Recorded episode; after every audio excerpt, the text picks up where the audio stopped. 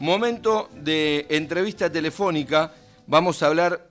Hay, hay temas que a uno siempre le gusta tocar, como el caso de grandes maestros de la música argentina, como, como es Astor Piazzolla, y otra cosa que nos gusta mucho es hablar con compañeros de la radio, porque es importante poder siempre ir hablando con, con los protagonistas que hacemos la folclórica, así que va a ser un placer charlar con Marcelo Govelo de la Hora de Astor, que va los jueves a las 0 horas, y hablamos con él porque el sábado próximo, el sábado 11, se viene el aniversario del natalicio del gran Astor Piazzolla y Marcelo nos va a contar acerca de, todas las actividades y, de ese y, de Astor en, en, general porque él eh, es biógrafo y, lo, lo, ha, lo, ha, estudiado, lo comenta, lo transmite y lo comunica. Así que Marcelo, muy buenas noches, gracias por hablar con Vinos y Vinilos. ¿Qué tal? Bueno, nada, el honor es mío estar con ustedes, compañeros, y y acá estamos, sí, ya se viene eh, el mes de marzo, tradicionalmente ya lo vivimos como el mes de marzo, más desde ya hace dos años, desde que se ha cumplido el centenario, y bueno, como bien decías, el próximo sábado, el, 11, va a ser eh, otro, otro aniversario más de este, de este marplatense, que tan tan bien nos hace quedar en el mundo. Mira, yo justamente hace 10 días, menos de 10 días, una semana, tuve una comunicación con, con un gran guitarrista eh, estadounidense, eh, se llama Aldi Meola, sí, muchos lo conocerán, ¿no? Maestro de, del, jazz fusión, de, y vos sabés que mm, Aldi Meola, bueno, mirá lo que son las cosas, él está el tecladista de Aldi Meola de hace muchos años es un argentino también llamado Mario Parmisano, un grande también, Mario Parmisano, otro grande. Y Aldi Meola había justo eh, subido una foto que tiene de un autógrafo, es una partitura dedicada por, por, por Astor Piazzolla, dedicada en el año 81 en París, que se la mandó a Aldi Meola y, la subió como diciendo, esto es uno de mis más grandes eh, tesoros, esta, esta, esta partitura dedicada y firmada por el maestro Astor Piazzolla, con, con lo cual nos da la dimensión y eso yo también como periodista, yo empecé como periodista especializado en, en, rock. Y vos sabés que he entrevistado a muchísima gente acá y en Europa de, de lo que se podría llamar el rock clásico, no desde músicos como eh, que Steve Hackett, el guitarrista del grupo Genesis, a John Lord, el tecladista de Deep Purple, y así un montón de gente, de, sobre todo el rock progresivo, ¿no? El rock. Y después del mundo del jazz, lo mismo, en el mundo de la música clásica, y la figura, la veneración que se tiene por Astor Piazzolla como uno de los grandes compositores del siglo XX, más allá de cualquier rótulo, no más allá de cualquier categorización, eh, es tan inmensa y es geométrica como cómo ha crecido la figura de Astor y sigue creciendo en el resto del mundo, que realmente a uno lo llena de orgullo y por eso estamos tan contentos justamente en Radio Nacional Folclórica de hacer este programa que se llama La Hora de Astor, dedicado exclusivamente a la obra de él, ¿no? Marcelo, ¿cómo llegás vos a, Astor y a su obra o, en qué momento de tu vida llega él? Es, es, es muy, muy interesante porque se mezcla muchísimas cosas, se mezcla lo profesional con la historia de vida. En realidad, yo crecí, no los quiero cansar, pero crecí bueno, en una familia en la cual se escuchaba mucho la música, la música era central. Y crecí en una familia donde eh, se escuchaba de todo, entonces, qué sé yo, yo crecí, suponete, fui chico en la década del 60, y en la década del 60, eh, no sé, los chalchaleros y los Beatles en mi casa era lo mismo. Eh, el, en el tema del tango no había grieta, esa palabra tan tan usada, ¿no? no había grieta alguna. A mi viejo y a mi abuelo paterno le gustaba Gardel y Angelito Vargas, pero también a mi otro abuelo le encantaba Piazzolla, y de hecho tuve la, la, suerte de tener a un tío abuelo, primo hermano de mi abuelo, José Govelo, que fue una figura muy importante en la década del 60 y del 70 y sigue siendo, ¿no?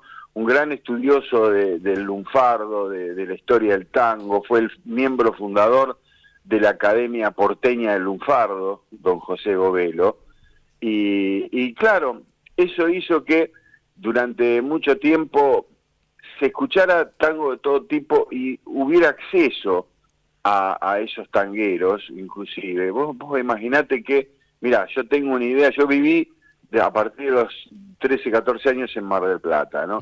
Y al lado de mi casa, en pleno centro de Mar del Plata, Belgrano 2230, en la esquina, vivía eh, Rivero, tenía su departamento de, de, de verano Rivero. Y bueno, te olvides que la década, fines de la década del 60, principios del 70, todavía estaban todos vivos. Troilo, Rivero, todos los que vos te puedas imaginar eh, estaban vivos, ya grandes, pero tocaban, iban a hacer los veranos, Hugo del Carril, la carpa Hugo del Carril, eh, en Colón y Corrientes, acá en Mar del Plata.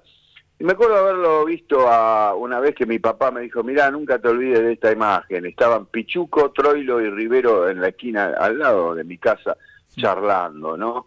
Entonces, a mí que me gustaba mucho por generación todo el rock, el rock sinfónico, pero que escuchaba todo eso también, por mi abuelo escuchaba ópera y música clásica, ya te digo, no había grieta para mí en la música, eh, pero por generación escuchaba más el tema del rock, el rock progresivo, todo eso, invisible, pescado rabioso, color humano, eh, pero escuchaba a estos tipos, y Piazzolla era un tipo que era transversal a todo, porque había sacado el disco ese con, eh, con bueno, había hecho Libertango, el disco Libertango allá en Europa, ¿no? Donde hacía esa versión de Adiós Nonino que parecía Emerson Lake and Palmer, ¿no? Hmm. Una versión de Adiós Nonino que poca gente conoce, que es con, con bajo, batería y, órgano Hammond. Eh, después había grabado el disco eh, La Suite Troiliana, que era medio eléctrico, y después hace disco con Jerry Mulligan, donde ya directamente, viste, era esa mezcla de jazz y tango. Y tuve la suerte de ir a verlo, mi debut con Astor fue en el Teatro La Botonera, eh, verano del 76, yo tenía 17 años, donde toca con el primer octeto electrónico, que fue lo más revolucionario que hizo. En realidad el más revolucionario fue el segundo octeto electrónico, el que hace un año después, que toca en París, con músicos jóvenes como Tommy Wish, que venía de tocar para darte un ejemplo, con el Invisible de Spinetta. Entonces lo conocí ahí yo, lo, fui, lo vi, lo escuché, te cuento una anécdota que es agridulce. Eh, la, claro, la gente, la poca gente que en la década del 70 amaba, al, podamos decir la verdad, al quinteto, eh, porque todavía estaba fresco todos los resabios del, del, del, tango tradicional, ¿viste? Estaban vivos todos todavía, Rufino, esto, qué sé yo. Pero eh, Piazzolla era el futuro. Y suponete, en la botonera habría, en un teatro chiquito, en Rivadavia, casi, casi eh, Independencia, y habría 30, 40 personas y después del tercer tema quedaron 12, porque era bajo, batería, sintetizador, era una cosa ese octeto muy, muy... Mirá si habrá sido, mirá si habrá sido revolucionario que iba a tocar toda la temporada y en mitad de la temporada Antonio Agri, el, violinista tradicional de, Astor, desde la época del quinteto, se fue, dijo, mira, esto no es lo mío, se fue y lo reemplazó por Schneider, por un, por un saxofonista y flautista.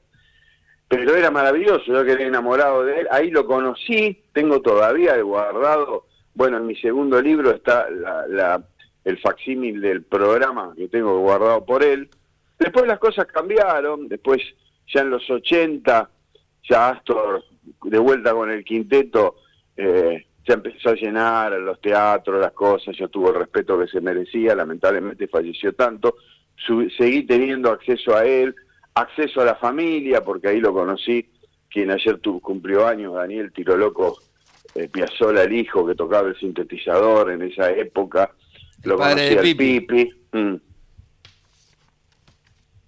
No, decía el padre de Pipi.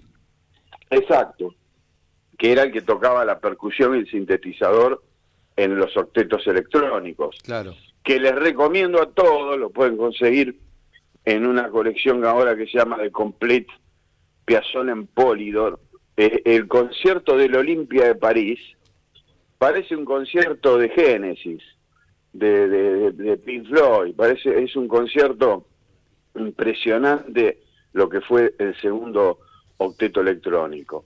Así que bueno, me puse a trabajar después con los años, yo empecé a escribir libros, el azar de la vida me hizo que terminara en Europa. Y estando en Europa me llaman para dar una charla sobre Piazzolla, porque me dice, usted quería en Mar del Plata, y este señor es marplatense, y usted que es musicólogo y escribe libros, y está en la Academia Porteña de Lunfardo.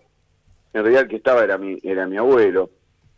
La cosa es que empecé a estudiar sobre Piazzolla, empecé a estudiar la ligación de Piazzolla con su ciudad natal, con Mar del Plata, eso hizo que terminara eso en un primer libro, y después, bueno, mi vinculación es, bueno, Horacio Ferrer, su gran ladero, que era el presidente de la Academia Nacional del Tango, al cual yo conocía desde pequeño, eh, le interesó el laburo que yo estaba haciendo, ingresé en la Academia Nacional del Tango, soy académico de la Academia Nacional del Tango, y, empecé a hacer un trabajo que se terminó llamando Astor Piazzolla, una retrospectiva del futuro, que es el libro del centenario de Astor, eh, en conjunto con el Ministerio de Cultura, salió ahora para el centenario en el Festival Internacional de Cine y con la Fundación Piazzolla, pero lo más lindo, lo más interesante y lo que a Astor yo sé que mm, les quito una sonrisa donde esté, es que comencé a hacer ya hace varios años la obra de Astor, que es difundir su obra, sus más de 3.000 composiciones,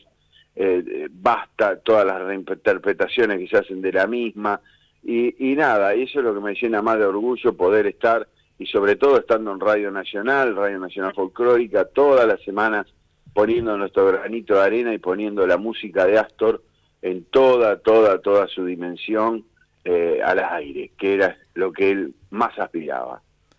Marcelo, bueno, recién lo mencionabas a, Reunión Cumbre de Piazzola con Gary Mulligan, y acá tuvimos la posibilidad de escucharlo en vivo, ese, ese vinilo, en el primer programa de, acá de Vinos y Vinilos, y mi pregunta es, si tuvieses que recomendar un disco, para arrancar, aquel que no escuchó en su vida a Piazzolla, ¿qué disco le recomendarías? Qué difícil. Hmm. Hay muchas etapas. Por, las etapas, claro. Qué difícil que es por las etapas. Uno, uno solo que digas, bueno, arranca con este. Ah, y uno solo, mira, como para captar la mayor cantidad de gente posible. Sí, sí. Eh, es difícil, porque hmm. tendría que decir uno del quinteto, uno del quinteto clásico, uno del quinteto de la década del 60, ¿entendés? Que es maravilloso. Bueno, recién decías que lo mejor era por ahí el octeto, bueno, alguno del octeto por ahí para recomendar. Si no, uno del octeto o uno... Bueno, vos sabés que después tiene para los piazolófilos así, de, que son bravos, que yo me tuve que enfrentar a muchos de ellos, viste que los tipos te marcan, te dicen, digo, para vos, ¿cuál es el mejor, el quinteto o el octeto? Para, para muchos, el noneto, el noneto Astor Piazzolla es lo más maravilloso, que es el 72. Sí. Pero si yo quisiera captar la mayor cantidad de gente posible y abrirle la cabeza a todo el mundo, me jugaría, me jugaría a que escucharan ese disco en vivo en el Olimpia de París 1977. Para muchos puede parecer una herejía, eh, pero yo me jugaría con ese. Olimpia, concierto de Olimpia de París 1977. Perfecto. Estamos hablando con Marcelo Govelo, que hace en esta radio, es compañero y hace la hora de Astor los jueves a las 0 horas. Y estamos hablando de Astor Piazzolla porque el sábado 11 es el aniversario, el natalicio de, del gran, gran músico y artista argentino. Marcelo, muchas gracias por charlar con nosotros. Te puedo tirar una, una, una última, y por qué te dije ese disco. Mira, hay 20 versiones de Adiós Nonino, 20 arreglos diferentes que hizo Astor, ¿eh? no las versiones que hay, que son infinitas. Él hizo cerca de 20 arreglos. Él él hablaba mal de ese, de esa, de esa, del octeto electrónico porque tuvo problemas personales con muchos de los músicos de ahí. Pero vos sabés que, y esto está documentado y hasta me lo corroboró el hijo, Daniel Tiro Loco, el papá de Pipi, la versión que él más quería, que es la más ¿cómo te podría explicar? No la más triste, sino la más gozosa, la más elegíaca, es la versión de Dios Nonino de casi 11 minutos con el que cierra el, concierto del Olimpia. Búsquenla, es maravillosa, es larga, pero es una versión impresionante y era la versión preferida de Dios Nonino, que Astor consideraba su mejor tema, que existe. Muchas gracias, Marcelo. Gracias y disculpen que hable tanto.